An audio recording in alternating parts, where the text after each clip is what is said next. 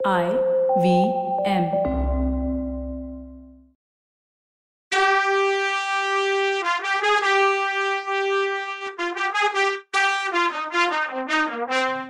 வணக்கங்க, நான் கவிதா பேசுறேன். வெல்கம் டு கதை பாட்காஸ்டின் பொன்னின் செல்வன். இது எபிசோட் நம்பர் நூத்தி எழுபத்தி ஒன்னு. அப்படின்னா என்ன இங்க இருந்து கிளம்ப சொல்றீங்களான்னு கேட்டாரு ஆதித்த கரிகாலர். சாம்புவரையர் கொஞ்சம் அசந்துதான் போயிட்டாரு பதில் சொல்றதுக்கு. ஆனாலும் சமாளிச்சுக்கிட்டு, ஐயா இது உங்க அரண்மனை, இது உச்சியில புலிக்கொடி தான் பறக்குது, இங்க இருந்து உங்களை போக சொல்றதுக்கு நான் யாரு? நீங்க சரின்னு சொன்னீங்கன்னா நானும் என் குடும்பமும் இங்க இருந்து போயிடுறோம். மிலாடுடையார வர வச்சு நீங்க பயம் இல்லாம இங்க இருக்கலான்னாரு. இத இந்த பதில சும்மாவே அவர் நக்கலா எடுத்துப்பாரு. இந்த நிலைமையில இளவரசரை பத்தி கேட்கவா வேணும்? ஓஹோ, வல்வில் ஒரி வம்சத்துல வந்த நீங்க பயமே தெரியாதவங்க, விஜயாலய சோழர் வம்சத்துல வந்த நாங்க பயந்தாங்கொல்லின்னு சொல்லி காட்டுறீங்களான்னு கேட்டார். அதுக்கு சம்புவரையர், இளவரசரோட வைரம் பாஞ்ச நெஞ்சமும் வீர தீரமும் உலகத்துக்கே தெரியும். பன்னெண்டாவது வயசுல நீங்க போர்க்களத்துக்கு போய் எதிரிங்களை சின்ன பின்னமாக்கி பேர் வாங்கினவர். பதினெட்டு வயசுல மறுபடியும் போருக்கு வந்த வீர பாண்டியனை துரத்திட்டு போய் ஒளிஞ்சிருந்த இடத்துல அவனை கண்டுபிடிச்சு அவன் தலையை கொண்டு வந்தீங்கன்னு சொன்னாரு. இத கேட்ட கரிகாலர், தெரியும் யா தெரியும், ஓடினவனை துரத்தின வீர புலி நானும், செத்து போன வீரபாண்டியனோட தலையை வெட்டி கொண்டு வந்தவன்னு நீங்க எல்லாரும் என்னை கிண்டல் பண்ணி பேசுறதும் எனக்கு தெரியும். அந்த பழுவூர் பேயே அந்த மாதிரி வதந்தியை கலப்பி விட்டுருக்கான்னு எனக்கு தெரியும்னு சொல்லிட்டு பயங்கரமா சிரிச்சாரு. சம்புவரையருக்கு ஏண்டா இந்த வெறி பிடிச்ச மனுஷங்கிட்ட பேச்சு கொடுத்தோன்னு ஆயிடுச்சு. கோமகனே, நான் எது சொன்னாலும் தப்பா போயிடுது, நீங்க என்ன நினைக்கிறீங்களோ அதை அப்படியே செய்யுங்க, நான் போயிட்டு வரேன்னாரு. ஆமா அதுதான் சரி, ஆனா கோட்டையை விட்டு போற எண்ணத்தை மட்டும் விட்டுடுங்க. இந்த அரண்மனையில நாலு மாசத்துக்கு முன்னாடி நடந்த சதி கூட்டத்தை பத்தி உண்மையை தெரிஞ்சுக்கிற வரைக்கும் நானும் இந்த இடத்த விட்டு போக மாட்டேன், நீங்க போறதுக்கும் விட மாட்டேன்னு சொன்னாரு ஆதித்த கரிகாலர். சம்புவரையரோட உதடு நடுங்குச்சு, உடம்பு துடிச்சுது, அவரோட கண்ல கண்ணீர் ததும்பி நின்னுச்சு. இத பக்கத்துல இருந்த பார்த்திபன் பார்த்தான். இளவரசே, சோழ வம்சம் வீரத்துக்கு எப்படி பேர் போனதோ அதே மாதிரி நீதிக்கும் பேர் போனது. இந்த பெரியவருக்கு நீங்க பண்றது நியாயமே இல்லை, நீங்க அவர் மனசை புண்படுத்துறீங்க. இந்த சிற்றரசர்கள் கூட்டத்தை பத்தி அவர் முன்னாடியே உங்களுக்கு பதில் சொல்லி நீங்களும் ஒத்துக்கிட்டீங்க.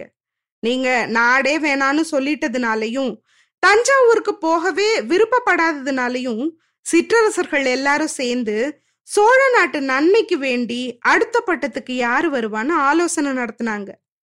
நீங்களே பதவி ஏத்துக்கிறேன்னு சொன்னா அவங்க ஏன் வேற யோசனை பண்ண போறாங்க? உலகம் எல்லாம் வீர புகழ் பரப்பின ஆதித்த கரிகாலர் இருக்கும்போது போர்க்களத்துக்கே போகாத மதுராந்தகனை பத்தி இவங்க கனவாவது காணுவாங்களான்னு கேட்டான்.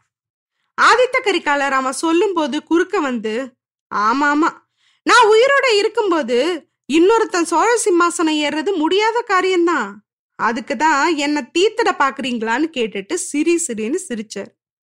பார்த்திபேந்திரா, நீயும் இவங்களோட சேர்ந்துட்டதே எனக்கு தெரியாதுன்னு நினைச்சியா? என் நெஜ நண்பன் வந்தியத்தேவன் மட்டும் தெய்வாதீனமா இங்க வரலன்னா நீங்க என்னை இந்நேரம் யமலோகத்துக்கே அனுப்பியிருக்க மாட்டீங்க.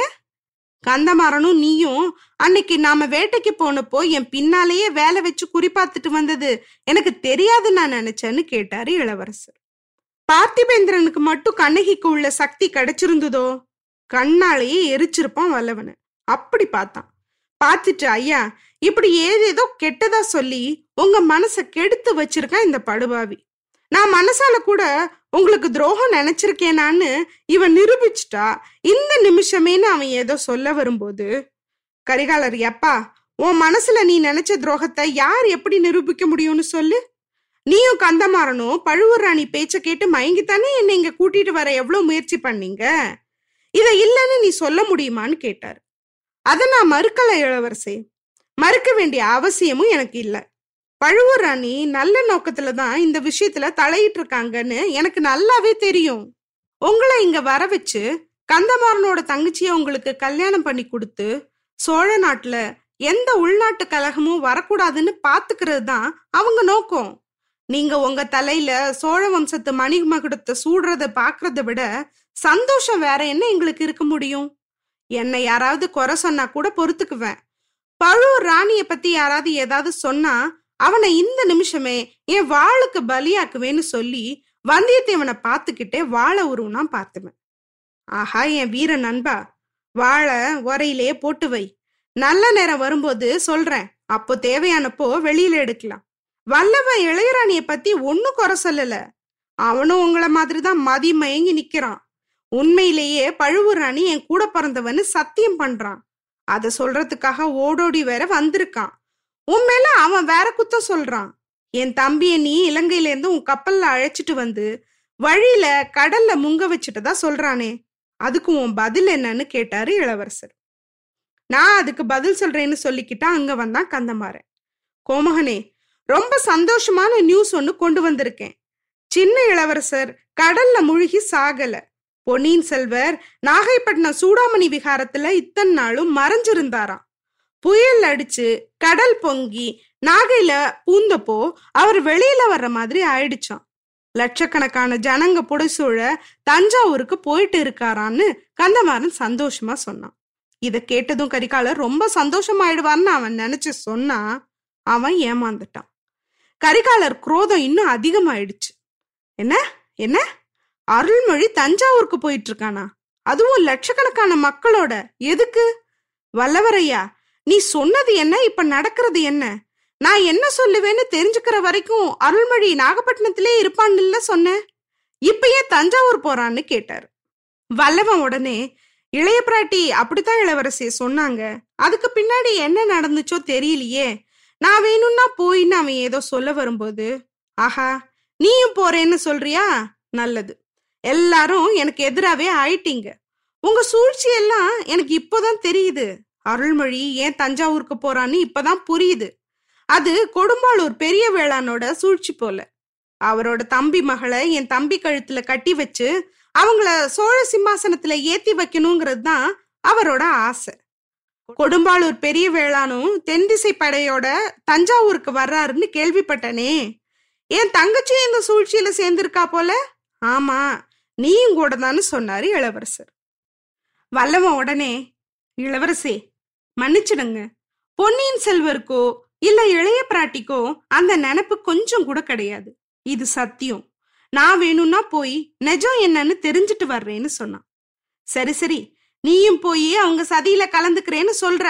கந்தமாறா, நீ என்ன பண்ற? இவனை புடிச்சிட்டு போய் இங்க ஏதாவது பாதாள சிறை இருந்தா அங்க அடைச்சிடுன்னாரு.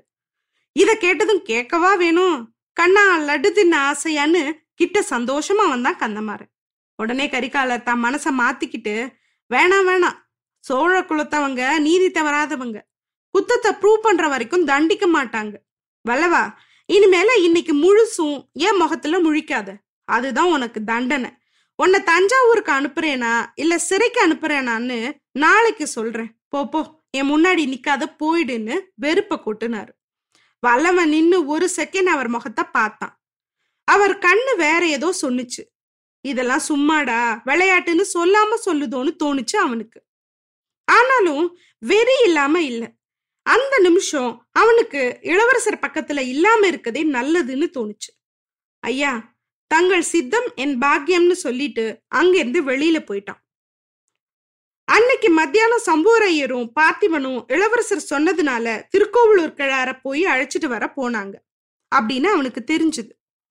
இளவரசரும் கந்தமாறனும் ரொம்ப நேரம் சீக்ரெட்டா பர்சனலா பேசிட்டு இருந்ததையும் தெரிஞ்சுக்கிட்டான். இதெல்லாம் யோசிக்க யோசிக்க என்னடான்னு இருந்துச்சு அவனுக்கு. அடுத்த நாள் காலையில என்ன என்ன பண்ண சொல்ல போறாரு? தஞ்சாவூருக்கு போன்னு சொல்லுவாரா இல்ல பழையாறைக்கு போயிட்டு வான்னு சொல்லுவாரான்னு? பழையாறைக்கு போக சொன்னா எவ்வளோ நல்லா இருக்கும். இந்த கடம்பூர் கொஞ்சம் கூட பிடிக்கலையே. இங்க யாரும் சந்தோஷமாவே இல்லை, எதையோ பறி கொடுத்தவங்க மாதிரியே மூஞ்சி வச்சுட்டு இருக்காங்க. அஸ்தமிச்சுட்டா இது அரண்மனை மாதிரியே தெரியலையே, ஏதோ பேய் பங்களா மாதிரி இல்ல தெரியுது. இங்கேருந்து எப்ப கிளம்ப போறோம்னு யோசிச்சுட்டு இருந்தான் அவன். அப்போ ஐயோ பிசாசுன்னு ஒரு குரல் கேட்டுச்சு. அலறுச்சு. குரல் வந்த பக்கம் பார்த்து ஓடுனா வல்லவன். ஓடும் போதே அவனுக்கு அது மணிமேகல குரல்னு தெரிஞ்சு போச்சு. இவ எதுக்காக இங்க, அதுவும் இந்த நேரத்துக்கு வந்தா? எதை பார்த்து இப்படி அலறா? பிசாசுன்னு கத்துறாளே, கண்டிப்பா பேய் பிசாசு எதுவும் இருக்காது. அப்புறம் என்னவா இருக்கும்? குரல்ல உண்மையான பயம் இருந்ததே. அவகிட்ட போறதுனால ஏதாவது தொல்லை வருமோ? அவன் அண்ணன் வேற எப்படா கடிச்சு திங்கிறது நம்மளன்னு வெயிட் பண்றான். ஆதித்தர் வேற வெறியா இருக்காரு. பழுவூர் ராணி என்ன நினைக்கிறான்னே தெரியலன்னு யோசிச்சுட்டே போனான். இதனால அவ கவனம் இல்லாம பன்னீர் மரத்தோட வேர் தடிக்கு கீழே விழுந்தான். மேல் துணி பக்கத்துல இருக்க புதர்ல சிக்கிக்கிச்சு. விழுந்தவ சமாளிச்சு எந்திரிச்சு அங்க வஸ்திரத்தை எடுக்க ட்ரை பண்ணான். எத்தனையோ பேர் பண்ண முடியாதது இந்த சின்ன மரம் செஞ்சிடுச்சு. இது ஏதும் அபசகுனமோ இல்ல நமக்கு ஏதும் நடக்காம இது தடுக்குதோன்னு நினைச்சு தனக்கு தானே சிரிச்சுக்கிட்டான். அதே நேரம் அம்மா அம்மா எங்க இருக்கீங்கன்னு குரல் கேட்டுச்சு. அது சந்திரமதியோட குரல். இங்க தாண்டி இருக்கேன், அள்ளிக்குளத்து பக்கத்துல இருக்கேன், சீக்கிரம் வான்னுச்சு மணிமேகல குரல். காலடி சத்தம் கேட்டுச்சு. அள்ளிக்குளம்னு மணிமேகலை சொன்னது பூந்தோட்டத்துக்கு நடுவுல செயற்கையா செஞ்ச ஒரு குன்று இருந்ததுக்கு பக்கத்துல இருந்துச்சு. அந்த குளமே அல்லிப்பூ ஷேப்ல இருந்துச்சு. அல்லிக்கொடியும் செங்கழ நீர் கொடியும் இருந்துச்சு. அதுல அந்த குளத்தை அவன் முன்னாடியே பார்த்திருக்கான். அவன் விழுந்ததை அந்த ரெண்டு பொண்ணுங்களும் கவனிக்கல போல. பகல் நேரமா இருந்தா அவன் விழுந்ததை பார்த்து சிரிச்சிருப்பாங்க. சரி, தெரியாமையே எஸ்கேப் ஆயிடலான்னு யோசிச்சுட்டு இருந்தான். அப்போ சந்திரமதி கேட்டா, ஏமா சத்தம் போட்டீங்க, எதை பார்த்து பயந்தீங்கன்னு கேட்டா. அடியே, அந்த காம்பவுண்ட் வால பாரு, அது மேல ஏதோ தலை தெரிஞ்சது, தாடியும் மீசையுமா ஒரு உடம்பும் தெரிஞ்சது, அது கழுத்துல மண்டை ஓட்டு மாலை இருந்துச்சு. நான் கத்துனதும் அது மறைஞ்சிருச்சு, பார்க்கவே பயங்கரமா இருந்துச்சுன்னு சொன்னா மணிமேகலை. நல்லா இருக்கு போங்கம்மா, உங்க மன பிராந்தி போல. உயரமான காம்பவுண்ட் வால் மேல யாராவது ஏறி உக்கார முடியுமான்னு கேட்டா அவ. இல்லடி இல்ல, எனக்கா அப்படி பேய் பிசாசு பார்த்து நான் பயந்ததே இல்லை அப்படின்னா மணிமேகலை. ஆமா ஆமா, உங்களுக்கு பேய் பிசாசெல்லாம் தெரியாது, மன்மதன் மாதிரி அழகானவங்க தான் வருவாங்கன்னு கிண்டல் பண்ணா சந்திரமதி. சீச்சி, உனக்கு இப்ப போய் கிண்டலா அப்படின்னா மணிமேகலை. அப்புறம் எப்பமா விளையாடுறது? சாயந்தரம் வந்து அள்ளிக்குளம் பக்கத்துல உட்காந்துருக்கீங்க, பூவாசனை சும்மா கம்முன்னு வீசுது. ஆனா என்ன பண்றது, பாவம் நீங்க வல்லத்து இளவரசரை நினைச்சு உக்காந்துருந்தா மீசையும் தாடியுமா பிசாசு தான் வருதுன்னா அவ. ஆமாண்டி, அதான் போதும் போதாதுக்கு நீயும் வந்தியேன்னு சொன்னா மணிமேகலை. என்னை பார்த்துதான் அந்த பிசாசு ஓடிடுச்சேம்மா. கடம்பூர் அரண்மனை தோழி பொண்ணு சந்திரமதியை பார்த்தா பேய் பிசாசெல்லாம் பயந்து ஓடிடும்னு தான் உலகத்துக்கே தெரியுமேன்னா சந்திரமதி. சரி, உன் கிண்டலை நிறுத்திட்டு நான் அந்த உருவத்தை பார்த்தேன்றத நீ நம்புனா நம்பு, நம்பாட்டி போ. நீ போன விஷயம் என்ன ஆச்சுன்னு கேட்டா. பலிக்கலமானா அவ. ஏன் என்ன ஆச்சுன்னு கேட்டா மணிமேகலை. அங்க இளவரசரும் உங்க அண்ணனும் தான் கூடி கூடி பேசுறாங்க. வல்லத்து இளவரசரை காணும்னா சந்திரமதி. அவரை எங்கேயாவது அனுப்பிச்சிட்டாங்களான்னு கேட்டா மணிமேகலை. அதுக்கு சந்திரமதி சொன்ன பதில கேட்டு அந்த மனுஷனுக்கு பைத்தியம் தான் பிடிச்சிருக்குன்னு எரிச்சலா சொன்னா மணிமேகலை. ஏன்பா மணிமேகலையை போய் டென்ஷனாக வைக்கிறீங்க? எவ்வளோ நல்ல பொண்ணு அவ. எல்லாம் சரி, அந்த மண்டையோட்டு உருவம் ஏதோ கொலகாரனும் யாருன்னு அடுத்த எபிசோட்ல பார்க்கலாம். அது வரைக்கும் நன்றி, வணக்கம்.